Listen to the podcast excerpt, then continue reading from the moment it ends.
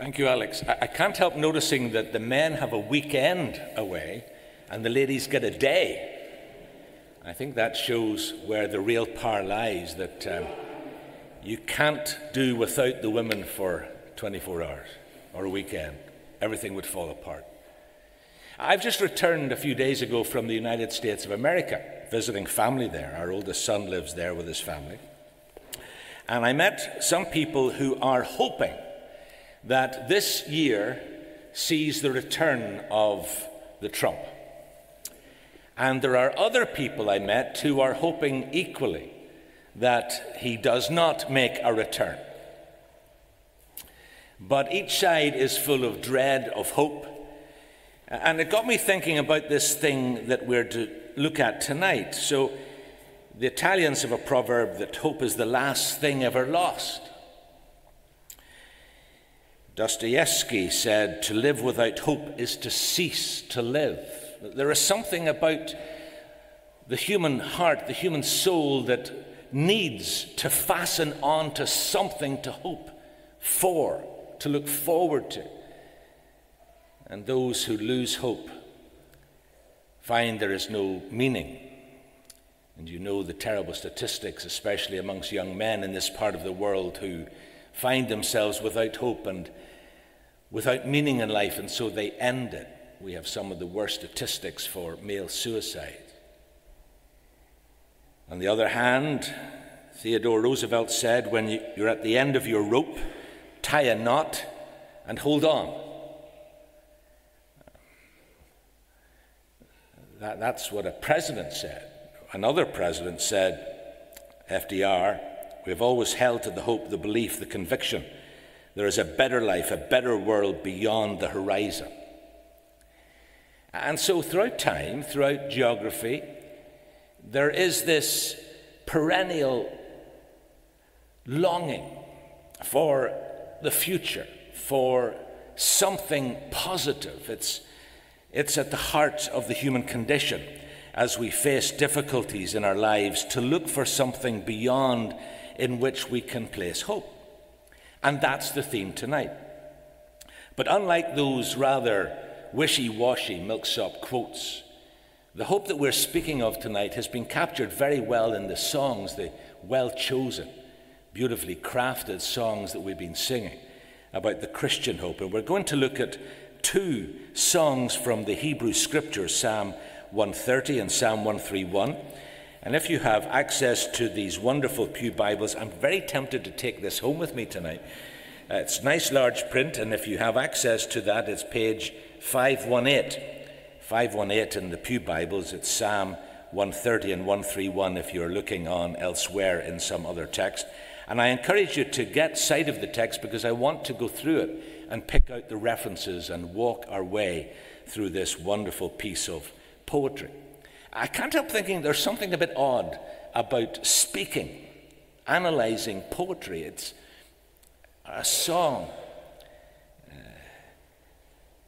it was 2016, I think, that the Nobel Prize was given to Bob Dylan for literature, not for singing, but for literature. And the the uh, assignment that year said that he, he got it because he created new poetic expressions within the great American song tradition.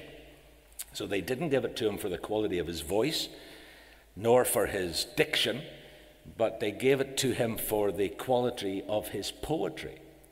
And I can't help thinking that if they had the opportunity back in the days of these Hebrew psalmists, that there would have been an award that should have been given to the man or the woman, whoever wrote Psalm 130 and 131.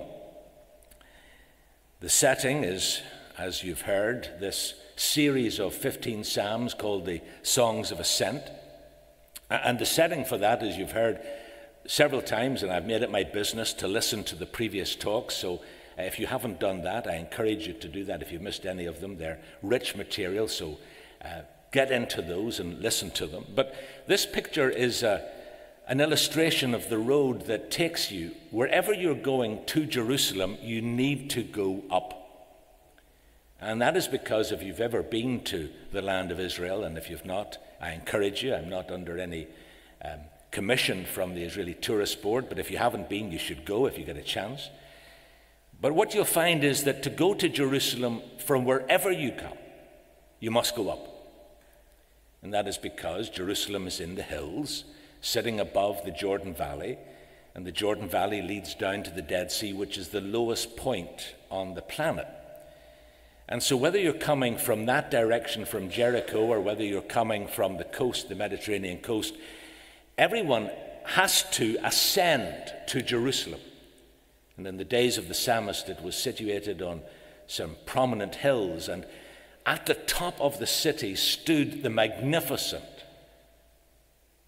eye catching, heart stopping sight of the temple that Solomon had constructed the temple where God graciously came and took up residence. And that was why the people were coming. From all over the world, they came. Three times a year, they were required to come and make this journey, ascending to not just the capital city of the Jewish people, but to the temple and to the God of that temple. Always going up, up to worship literally going up and metaphorically going up, that sense of there is someone greater than us. There is a power. Uh, more than a power, there is a person who is behind the universe. He is the creator, sustainer, and sovereign of the universe. That's the, the message of the Hebrew Bible. It starts in Genesis with him making the cosmos from nothing, simply speaking it into being. And having done that, he upholds it. It continues because he wants it to continue. We're here because he wants us to enjoy this wonderful realm that he has created. And he is not only the creator and sustainer, but he is the moral governor, the ruler, the one who is sovereign over it. And so the Jewish people are going up and as they go, they recite, they sing these wonderful songs.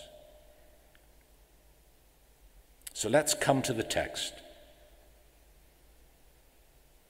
Psalm 130. On page 518, this is the Word of God a song of ascents. Out of the depths, I cry to you, O Lord. Pause. I've deliberately emphasized to you that this is about a group of people and the poet ascending, climbing, physically and metaphorically. But he starts in a very strange place, in the depths, as low as he could be. Out of the depths I cry to you, O Lord. O Lord, hear my voice. Let your ears be attentive to the voice of my pleas for mercy. If you, O Lord, should mark iniquities, O Lord, who could stand? Pause. If you kept a record as the all knowing, all good, all just one, of everything that I had said and done and thought and omitted to do, if you kept somehow a record of that, if you had the ability to do that, God, if you knew me intimately and had that record, who could stand? Verse 4. But with you there is forgiveness that you may be feared. I wait for the Lord, my soul waits and in his word I hope. My soul waits for the Lord, more than watchmen for the morning. More than watchmen for the morning. O Israel, hope in the Lord. For with the Lord there is steadfast love, and with him is plentiful redemption. And he will redeem Israel from all his iniquities. Pause. That's going to be the main topic we'll look at tonight. But tucked in behind that is, if you like, the, the personal, individual response. He's ended by calling upon his, his compatriots, upon the nation of Israel to trust in God, to hope in God. But there needs to be not only the national, corporate, community response, it has to start with the individual response. And this is what he turns to in Psalm 131 a song of ascents of David. O Lord, my heart is not lifted up. My eyes are not raised too high. I don't occupy myself with things too great and too marvelous for me, but I've calmed and quietened my soul like a weaned child with its mother. Like a weaned child is my soul within me. Pause. The weaned child is the one who has been fed by the mother, no longer now receiving food and milk from the mother, but is content and comfortable, not fussing to get more milk from mother, but now content to be held and to snuggle and to be close in mother's arms. O Israel, hope in the Lord from this time forth and for evermore. This is the word of God. The psalmist starts by confessing that he is in the depths, verse 1 of Psalm 130.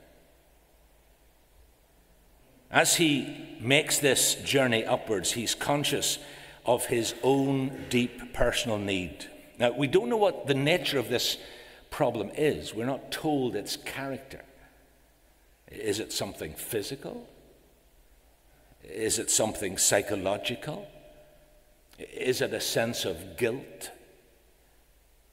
Whatever it is, it's something that has knocked him to his core. And as he is physically and metaphorically climbing and rising and looking forward to going up to the great city, the great temple, to the great God who is above all, he starts by recognizing that in his own life, in truth, he's in the depths. I think this ambiguity is helpful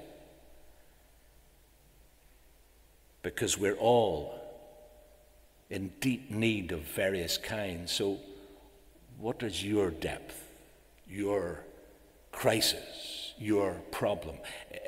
Perhaps at the present, perhaps recent, and if not yet, then soon it will come. Recently, I was knocked to my knees, and I don't mean prayer, but literally knocked to my knees by a piece of news. I just felt unable to stand, and I I, I just fell to my knees literally by the news that I received.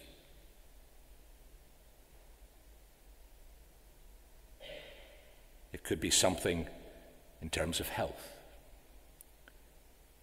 My wife, who's with me tonight, is closely liaising with a good friend who's got a, a close family member, age 40, diagnosed with incurable cancer, given a prognosis of a few months. Came from nowhere, a healthy man in his 40s, and suddenly he's told to make his preparations for his funeral.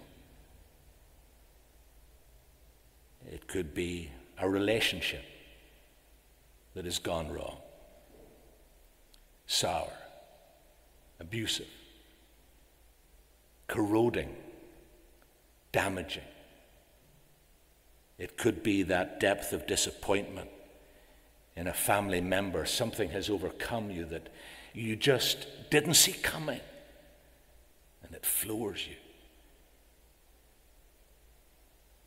And that's because the world we live in is not some make believe happy place, it's not Disney all over the world. When you go to Disney, they say it's the happiest place in the world, but it's the falsest place in the world. It's not real. The real world has problems, crises, difficulties, pain, suffering. And that is because, on the Bible's analysis, it is a world that is out of step with the God who created it, who sustains it, who is the moral governor. There is a rupture, there is a fracture in the order of the universe that goes right back to the origins of mankind. And so, whatever this depth is, it's gripped him, it's choking him. And then he starts the journey in five steps. First of all, verse 2, he prays. He prays because he believes in God. He believes that there is a God. He believes and asks to be heard. Verse 2, you'll notice that. He doesn't ask that God would do what he wants, he asks that God would listen. He wants to be heard. And what this does is reveals his view of the world. He recognizes that whatever the depth is, whatever the problem is, whatever the crisis that has engulfed him, there is still God. There is still a God who has an ear, an interest. And so he turns from himself towards that one and calls upon him, asking to be heard. He's confident that there is a God. The crisis hasn't left him as an atheist, it hasn't shaken his faith in the existence of God, as so often bad news does, where we turn around and blame God. He's not doing that. And when he calls on God, revealing his worldview, because you'll not pray unless you believe there is a God, and you'll not pray to God unless you believe that He's interested, and you'll not pray to God unless you believe He's there and He's interested and He can do something about it. That's why we pray so little. Because we don't need God. We're self reliant. We are big and mature and adult, and why would we ever resort to some distant deity to sort out the problems of our life and our world unless we come to see that we are creatures of that God, dependent, utterly dependent, and helpless without Him. And that our own wit and schemes and efforts are of no effect to really improve our own state or the world around us. So he's confident there is a God that he hears. And verse 2, he pleads for mercy, for he knows that he's got no merit. If you think you've got merit, then you'll come before God and say, I'd like five minutes of your time, great deity, to tell you how great I am and, and how you really owe me. And I'm sad to say that some of us think that that's the way we speak to God in light of this, this, this, and this that I've done, I now have got currency with you. I've now got leverage with you, God. And because of these things, I'm now calling upon you in light of my merit to do this. We, we think God is some sort of concierge or someone to fix things. He pleads for mercy he knows he has no merit. So, step one is he turns from this depth to prayer. Step two, verses three and four, he recognizes and acknowledges the universal problem of sin. Verse three, if there is a God who is all knowing, and if he doesn't know everything, then he's not God. He's not only all knowing, but he is morally perfect, he's holy. And there's the problem. How can the omniscient, holy, perfect, morally, absolutely complete one ever find a path to forgive sin? And that has been from the first rebellion against God the heart of the problem that humanity faces. And whether you look in literature, ancient or modern, it's always wrestling with this human condition where we are not as we should be, we're not as we want to be. The world is not the way we would like it to be. And the, the Hebrew Bible, the Christian reading of the Old and New Testament is that this world is not just broken, it is fallen. It is under God's judgment. He who made it demands perfection, demands uprightness, demands things done in the proper way. And because of this bankruptcy and moral failure of which we're all guilty and unable to fix, there is the problem. And unless God finds a way to forgive, there's no hope for any of us. Verse 3 No one can stand. All the intellects and moral efforts and all of the schemes and all of the religions and all of the philosophies cannot solve this problem. Human efforts to solve the problem of sin are doomed to fail. They necessarily must fail he says. Unless God finds a path, there's no hope. Step three. Not only does he pray, not only does he recognize and acknowledge the problem of sin, not just out there in the system, but in his own life and in his own heart. It was Solzhenitsyn who says that the problem with this sin, this rebellion, is not that it runs through borders and countries, but it runs through every human heart. It's a universal problem.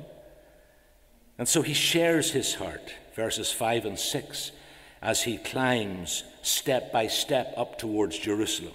Verse 5, he's waiting for God. If God is the one who must find a way to forgive, well, we've got to wait for God to find it and to, to do it, to show it. Verse 5, not only am I waiting, he says, but I'm hoping in God's word. Already, this is hundreds of years before the Lord Jesus was born, but already he's anticipating, he's already alive to the fact that God has disclosed that there will come this great deliverer, this great Savior, this great Messiah who will put right all that is wrong. And so we're not just waiting for God to do something indeterminate and unclear, we're waiting for God to deliver on his promises. Verse 5, his word to be fulfilled. Verse 6, he says, As I go, I'm waiting, I'm hoping in God's word, and I'm going with high expectation. I'm like the watchman on the last watch through the night, just before the dawn comes, and I'm longing I'm longing for that first glimpse of light to tell me that the night is ending and the day is beginning. Without electricity, without modern technology, can you imagine what it was like to be the watchman whose job it was to be on duty that final watch of the night when it was darkest, just before the dawn? and the sense of longing, anticipation. It's got to be coming. It's coming, and it's coming soon. It's closer now than ever it was. I'm waiting, he says, longing for the dawn. So, if step one is prayer, step two is recognizing the universal problem of sin, step three is sharing his heart, step four is now turning to that God and praising him. Verse 7 and 8. He says, this God that I'm waiting for, trusting in, anticipating, he's marked by two virtues that he highlights. Verse 7 love that is steadfast, not some weak, ephemeral, passing, whimsical, capricious, unreliable love, but love that is steadfast, rooted in the character of God, the nature of God. God is love. It's not that God loves because he just occasionally decides to be nice and to love us. God loves because it is his nature. He is committed to love. But it's not just love, verse 8 and 7 forgiveness. So the God who is holy, the God who is all knowing, is also the God, he tells us, who is loving and who finds a way to bring about forgiveness from all sin. And he uses a word that we're very familiar with redemption. in the New Testament. It's often used as a, a shorthand way of talking about forgiveness of sins. It's not used that way very often in the Old Testament. This is one of the couple of references in the Old Testament to the redemption of sins. Because redemption in the ancient world, both in the Old and the New Testament, meant setting free from captivity. And so the picture that Paul paints for us in the New Testament is someone who is captured in a battle or someone who is indebted and put into prison and is set free from captivity by the payment of a price. But the focus is not the price, the focus is on someone who is trapped, unable to escape until someone else comes along and acts at a cost to set them free. In Old Testament terms, redemption is rooted into the Exodus event when God delivers his people who are slaves in Egypt. Unable to escape, they asked for permission, and the king laughed. you think I'm going to let my, my best manpower leave whenever the pyramids are still not finished? Come on. There's no strikes here, there is only work to be done. And if you don't like it, we'll make it tougher for you. And so, unable to escape through their wit, through their energy, through their numerical numbers, God acts and sets them free at a great cost to himself. He invests energy, he invests resources to set them free from their captivity. So, in the Old Testament, the idea of redemption is again and again rooted back to the Exodus event and other similar events where they're familiar with physical setting free when you're unable to escape.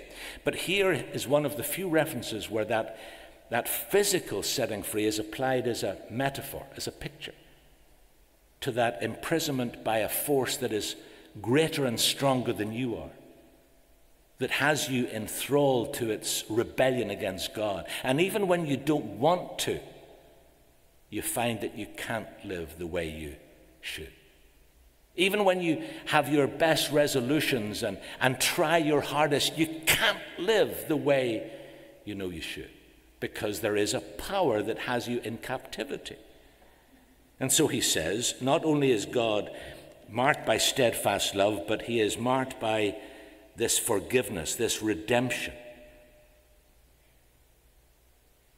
And then his fifth step he calls the people to hope in the Lord. Why? Well, it's because of God's character, because of God's promises, and because of God's action what he's already done and, and what he will do, this great deliverer who's going to come, the one that he's anticipating, there's the basis for hope.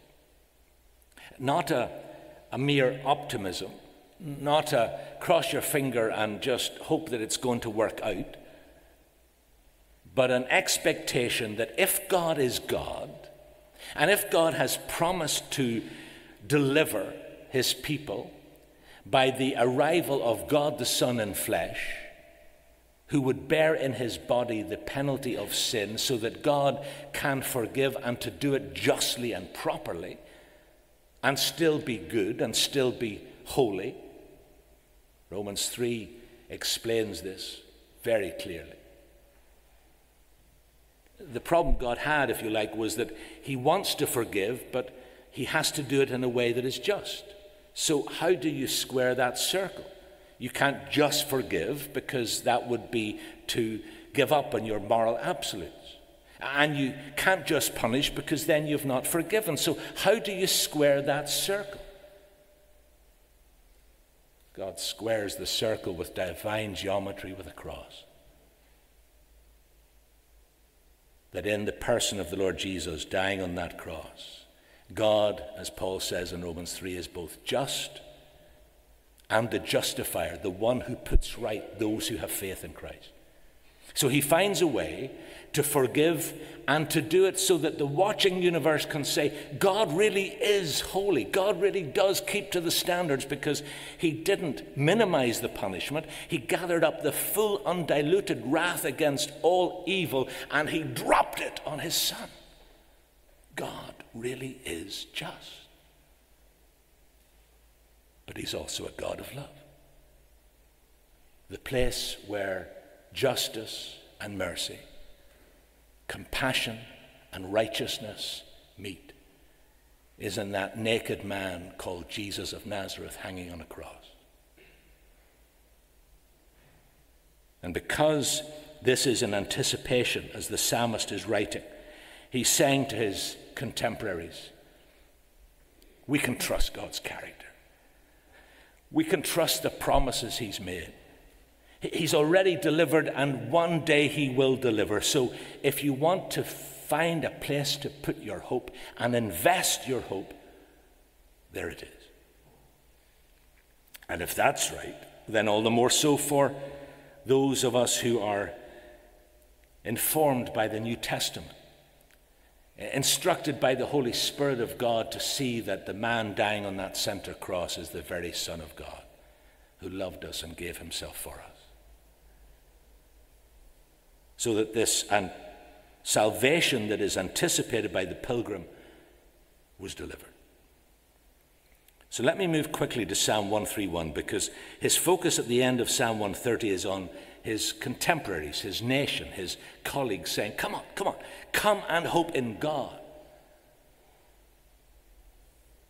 But it must be an individual step. And in Psalm 131, the poet takes two steps directing the community towards God as the source of hope. First of all, he rejects pride. You'll see that in verse 1. Pride is our default state. The root sin is pride, this idea that we don't need God, we can de- depose God, as Don Carson calls it, we can de-God God. We can be our own gods. We can set our own values, our standards, and we can make moral decisions without any external, old fashioned notion of a God. And so, pride at the heart of sin, he says in verse 1 My eyes are not raised too high. I, I, I don't look down on other people. I don't look down on those around me and on life around me, imagining that I have got it all sussed and I'm better than other people. And verse 1b I'm not busying myself with things that lie beyond my reach. It's my natural inclination, he's admitting, but he's rejecting it. But it's not just enough to try and reject pride. He then pursues humility. Verse 2. He has this word picture of the, the soul that he has calmed, his own soul quietened it in total confidence in God, like the, the child who has been weaned, not fretting, not searching for mother's breast for the next feed, but now relaxed, content, trusting in mum. And he's describing that state of humility where we come and recognize who God is and who we are. Humility is a, a virtue that was despised in the ancient world and is still despised. Some might admire it from a safe distance, but it's rarely practiced. John Stott said that it was the neglected but indispensable ingredient of Christian spirituality. Tim Keller described it as not thinking more of myself but or less of myself Humility is thinking of myself less.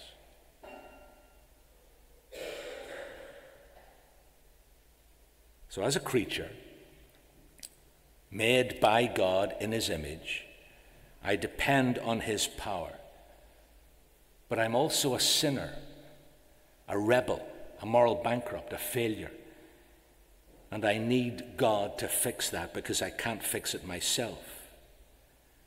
And so, this wonderful God that is revealed through the psalm and throughout the whole of the Bible is the one who moves, who acts, not simply to bring us into proper relationship with Himself, but to forgive us, to justify us, to make us holy, to make us right with Himself, and then to commission us, to send us off into service in His kingdom. Jerry Bridges said, I would say it's impossible to truly walk in humility without, to some degree, appropriating the truth of the gospel every day. And it all comes back to the cross, which is where I took you this morning, if you remember, if you were here. As I read Old and New Testament, it's getting ready for this central event in the history of the world when the God man dies and atoning death is buried and resurrected, ascends to heaven, waiting to return. And what he achieved there is not just a message that we're meant to share with those who haven't heard, though we should. But it's the message and the core of what God is doing to change all of us as we follow him. There isn't an advanced course beyond the cross. It always comes back to the cross, which is why this is the final slide that I wanted to leave with you. The ground for hope is not in some rainbow, some passing illusion, some political dream, some economic hope, some great political leader, some clever scheme, some new philosophy, something that is ephemeral and passing. The basis, the root, the ground, the solid ground for hope is on the cross of Christ. Just think if it's really so that he is the Son of God in a human body, what's he doing on that cross? Is it really true that on that cross he suffers at the hands of Almighty God the, the penalty that was stacked up for the sin and rebellion of the world throughout all time? Is that really true? And that when he died, God was satisfied with what he had done so that he can offer free forgiveness to anyone, anywhere, for anything. Is that true? Is it true that the one who died and rose again, ascended to heaven, is coming back? Is that true? Is it true that in the meantime he has sent his Holy Spirit to move throughout the nations of the world to knock on their conscience and to say, He really is the Son of God? Now it's time that you surrender to him, trust him, follow him, make him the master, the Lord of your life. Is that really true? And as you surrender, he makes you a new creature, births you indwells you by his spirit so that the rest of your life, however long or short, is a journey where he is shaping and fashioning you and making you more like the Lord Jesus. Is that really true?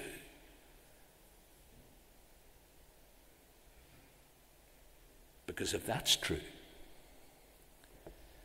there's hope for everyone. There's hope for anyone, no matter what they've done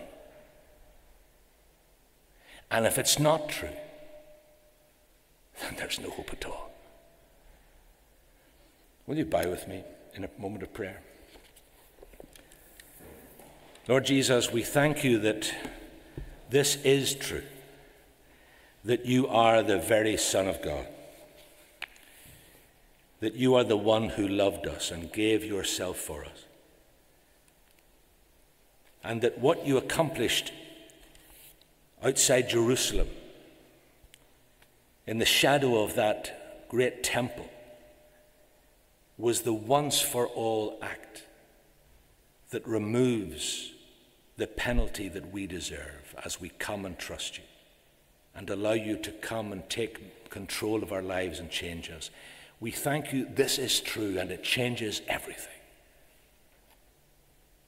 So, Father, we thank you for the truth of your gospel, that you are the God who promises and acts, the God who hears and brings us out of the depths of guilt and despair and anguish into your family, into relationship, and one day you will bring us into that place where we see the Lord Jesus as he is and we'll be like him. We ask that each of us would follow him with an enthusiasm that he deserves for the glory of his name. Amen.